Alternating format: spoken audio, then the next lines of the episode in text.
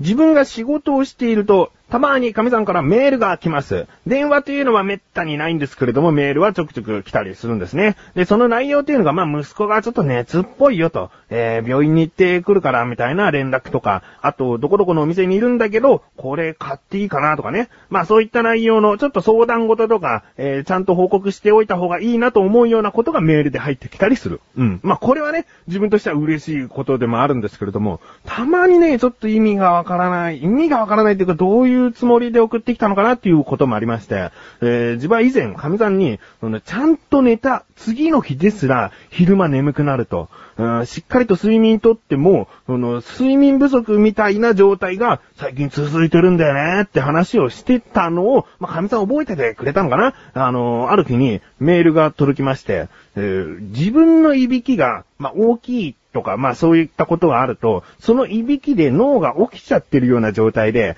ちゃんと目をつむって夢の世界に入っているけども、えー休めていないと。熟睡しきれていないから、寝不足気味なんじゃない？っていうね、メールが来たんですね。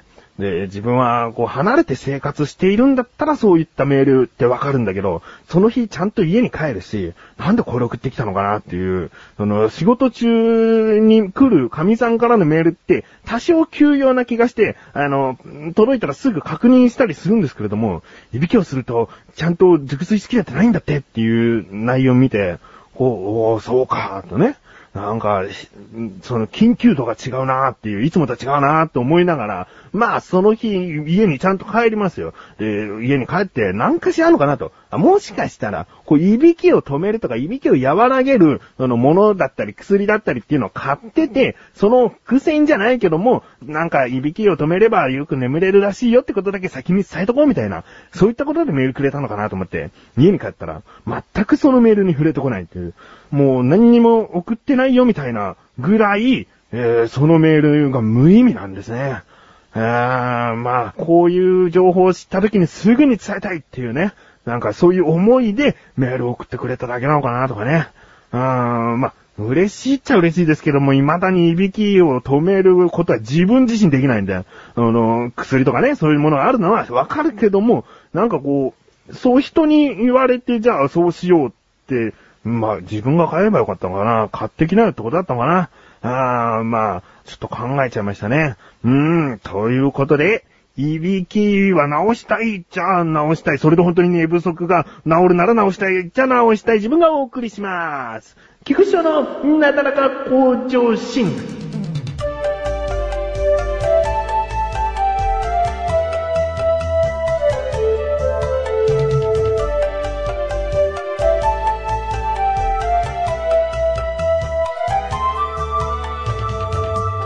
2月に入って我が家が少し変わり始めています。何が変わり始めているか、神さんがおかしくなってきたとかそういうことではなくて、あの、家のリビングやダイニング、寝室などをきちんと整理し直そうみたいなことをし始めまして、で、整理した、え、あげく、その、なんか、じゃあこれを収納する何かを買おうとか、これはここに配置しようとか、あの、今までここに引っ越ししてきてから、初めて大きな家具移動を考えているんですね。で、その家具移動っていうのが、自分にとってまあ、こう、ウキウキするもので、なぜかなって考えると、もうね、小さい頃から、あの、1年から2年ぐらいの間隔で、机とかね、タンス、自分の部屋の机とかタンスを移動する習慣があったんですね。で、これは別に親から言われてやることじゃなくて、親がその家具の配置を変えたがるんですね。うん。で、まあ、実際変えるのは自分なんですけれども、その自分の部屋っていうのは、あの、個人では持ってなくて、兄と一緒の部屋だったんですね。だからまあ部屋を今度ここに机置きなさいとか、ここにタンス置きなさいみたいなことを言われると、兄と一緒にその休日、もう丸一日かけて机を移動して、タンスを移動してってことをやるんですね。で、それをやることって全然でも嫌じゃなくて、あの、自分はその生まれた時から引っ越しというものを経験したことがないので、その部屋の中が変わることが、その引っ越しした感覚になるという。え例えばもう寝るときだって、机とタンスの位置を変えるだけで、布団を横に敷くのが縦に敷かなきゃいけないとかになって、で、その縦に敷いたとき、上に見える景色がもう違うわけですよ。天井は天井だけども、いつもと見える景色が違う。えー自分の頭の上にいつもタンスだったのに、えー今度は机の椅子の下の部分が頭に来てるとか。なんかね、そういう変化が起こると、もう本当に自分の部屋なのに、初めて泊まるような、えー感覚になるんですね。それがまあ嬉しくてですね。自分はこう、自分の家であれば、いろいろと家具の配置なんかね、変えるのは楽しいですね。これがまあ、3日とか1週間とかもう頻繁に変えるとかになったら意味がない。えーしばらく住んで、さあ変えよう。しばらく住んで、さあ変えようっていう、その切り替えで慣れてきて、もう馴染んだっていう時に変えるのが新鮮な気持ちになる、えーコツだと思うんで、いやー、これは楽しいですね。うん。だいたいね、2月、もう、いろいろ整理し始めて、今週末には家具を買いに行くんですね。で、その家具を買ってて配置してっていうのはおそらく来週末には終わるんじゃないかなとは思うんだけども、そのゴミ出しの日がですね、いろいろとあって、このゴミはまだ捨てられないっていう、2週間に1回でしか捨てられないものとか、えーあったりするんで、えーそれを待ったりすると、だいたい2月の中頃まで、えーきちんとかかってしまうのかなという感じですね。いやー、楽しみです。どうも、メガネタンマーニです。マッシュルです。毎月第2水曜日更新のアスレチック放送局。いとこ同士ではない男二人が、あれやこれやと話し尽くす。皆様に汗と涙の大感動をお届けできません。プロ顔負けの歌と踊りをお、届けできません。熱々できたてミックスピザをお、届けします。すんのかよ。もうそれ熱くて熱くて多いやけどでも、そんなあなたが食べたいのってバカ野郎。アスレチック放送局の口下手ラジオ、ぜひお聞きください。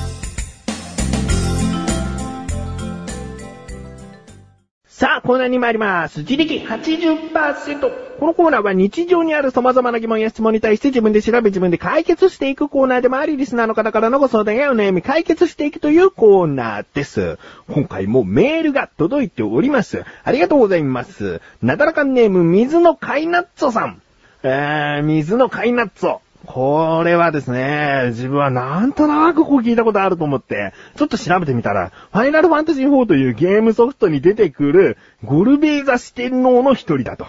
いうことが分かりましたね。あ、なるほどと。確かにね、自分はね、FF4 っていうのはあまりこうやり込んでないんですね。一回クリアしたかしてないかぐらいしかやっていなかったので、ざっくりとしかこう記憶になかったんです。水のカイナッツォさんからですね。まあ3をつけるのがなんか正しいのかどうかわからないけれども、えー、まあ敵は敵ですからね。えー、でもまあ疑問メールいただきました。ありがとうございます。本文、どうも、ピザ大好き保安官こと、翔さん。ピザ大好き保安官なんてね、こう言われたりするんですよ。エンディングでお知らせとして話す番組の中ではもうピザ保安官なんか何回も言われてますし、最近のは生放送でもね、ピザ保安官って言われますね。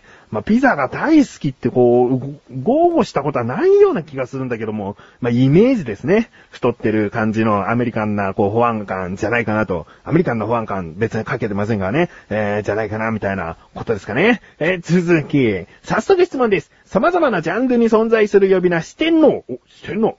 ゲームをプレイしていると、ファイナルファンタジー4に敵役としてそう呼ばれるモンスターが登場します。もうまさにあなたじゃないってことを言いたくなりますけれども、そうですよ。ファイナルファンタジー4なんかにね、えーゴルベザ四天王、えー出てきましたから、えー他にももうゲーム漫画だったらしょっちゅう四天王って出てきますよね。うん。続き、またスポーツのトーナメントなどで4強が揃うと四天王と呼ばれることがあります。あ、そういうこともありますね。うん。えー、元々の四天王とは？いつもの明快な回答を楽しみにしています。では、ということですね。いきなりこう疑問でしたね。えー、四天王とは？ってことですか。うん。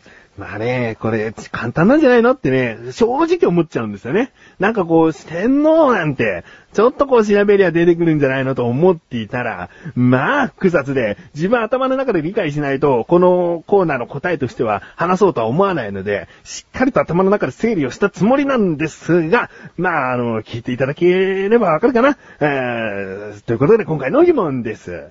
もともと四天王とは何なの？ですね。調べてきました。ここからが答え。えー、四天王とは、六翼点の第一点。うん。あの、これを聞いて、ああ、なるほどって思う方っていうのは、1割もいないと思うんですけれども、六翼点。え、6個の欲求の欲に、えー、天使の点ですね。六翼点の第一点。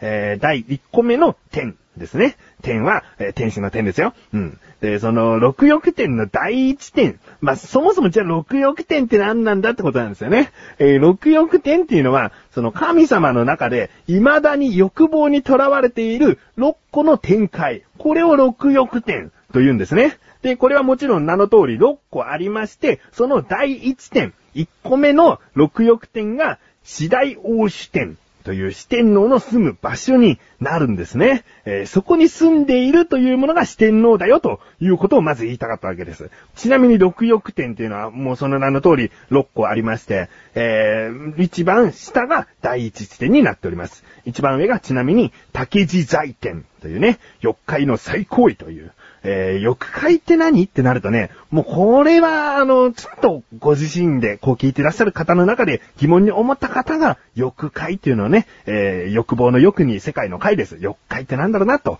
こうちょっと調べてみてください。えー、話は戻しますね。六欲天の第一点、四天王王四天の主なんですね。これが四天王と。言われております。で、この四天王もちろん4人いるんですけれども、順番に言っていきますね。まず、時刻点。こちらは東方を守護する神様ですね。時刻、えー、持つ国と書きますね。えー、で、天使の点ですね。えー、で、次が、増上点。これが南方、南の方を守護する神様ですね。えー、増上天。えー、増えるに長いに、えー、天使の天ですね。うん。で、3番目がですね、項目天。これは西の方を守護する神様です。項目天。項目天というのは、えー、広い目と書きます。広い目と書いて天使の天ですね。えー、そして最後、多門天。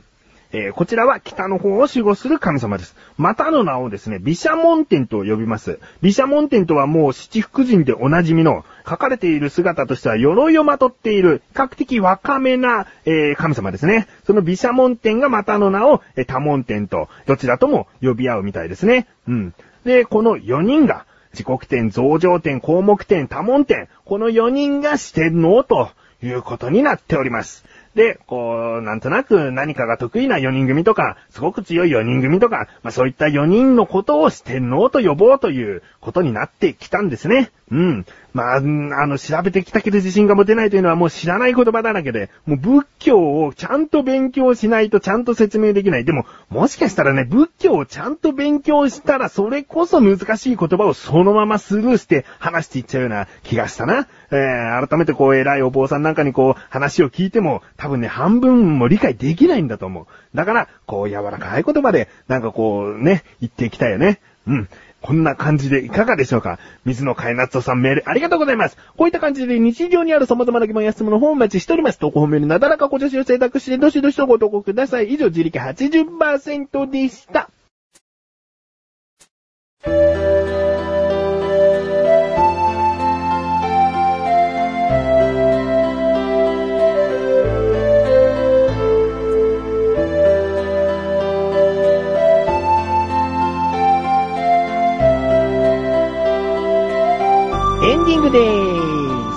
お知らせでーす。このなだらか向上心が配信されたと同時に更新されましたリンクページから行きます。アスレチック放送局の中にあるクッチレサラジオがこの度更新されました。あのね、まあ、月1回更新なので、聞いてみていただきたいなと。まあ、ピザ保安官という言葉はね、えー、多分今回は出ていないんですけれども、まあ、あの、自分はね、まあ、太っているというのもあって、えー、ピザ保安官というね、ピザ大好き保安官なんていう風に呼ばれても、はいと返事していきたいなと思っております。えー、今回はどんな話をしたかな？まあ、マッシュルという男と一緒に喋っている番組なんですけれども、このマッシュル、あることが発覚しました。そのね、発覚したことを聞いて自分もすごく納得しました。あ、こうだもんなと。なんかね、改めて言われると、あ、そうだもんなというようなマシルへの発見ですね。えー、他にも新コーナーがいよいよスタートしました。マシル VS リスナーというコーナーですね。えー、もうマシルがリスナーさんからの普通のこう一般常識的な問題、クイズ、謎々に答えて対決していくという1年間を通して行われるコーナーなんですけれども、まあ、今回の勝敗はいかがだったのか、ね。まあ、そういったあたりも聞いていただきたいですし、問題自体も聞きながら楽しめるんじゃないかなと思っております。えー、気になるという方は聞いてみてください。ということで、なだらかこずしは毎週水曜日更新です。それではまた次回、お相手は菊池翔でした。メガネたマーニでもあるよ。お疲れ様です。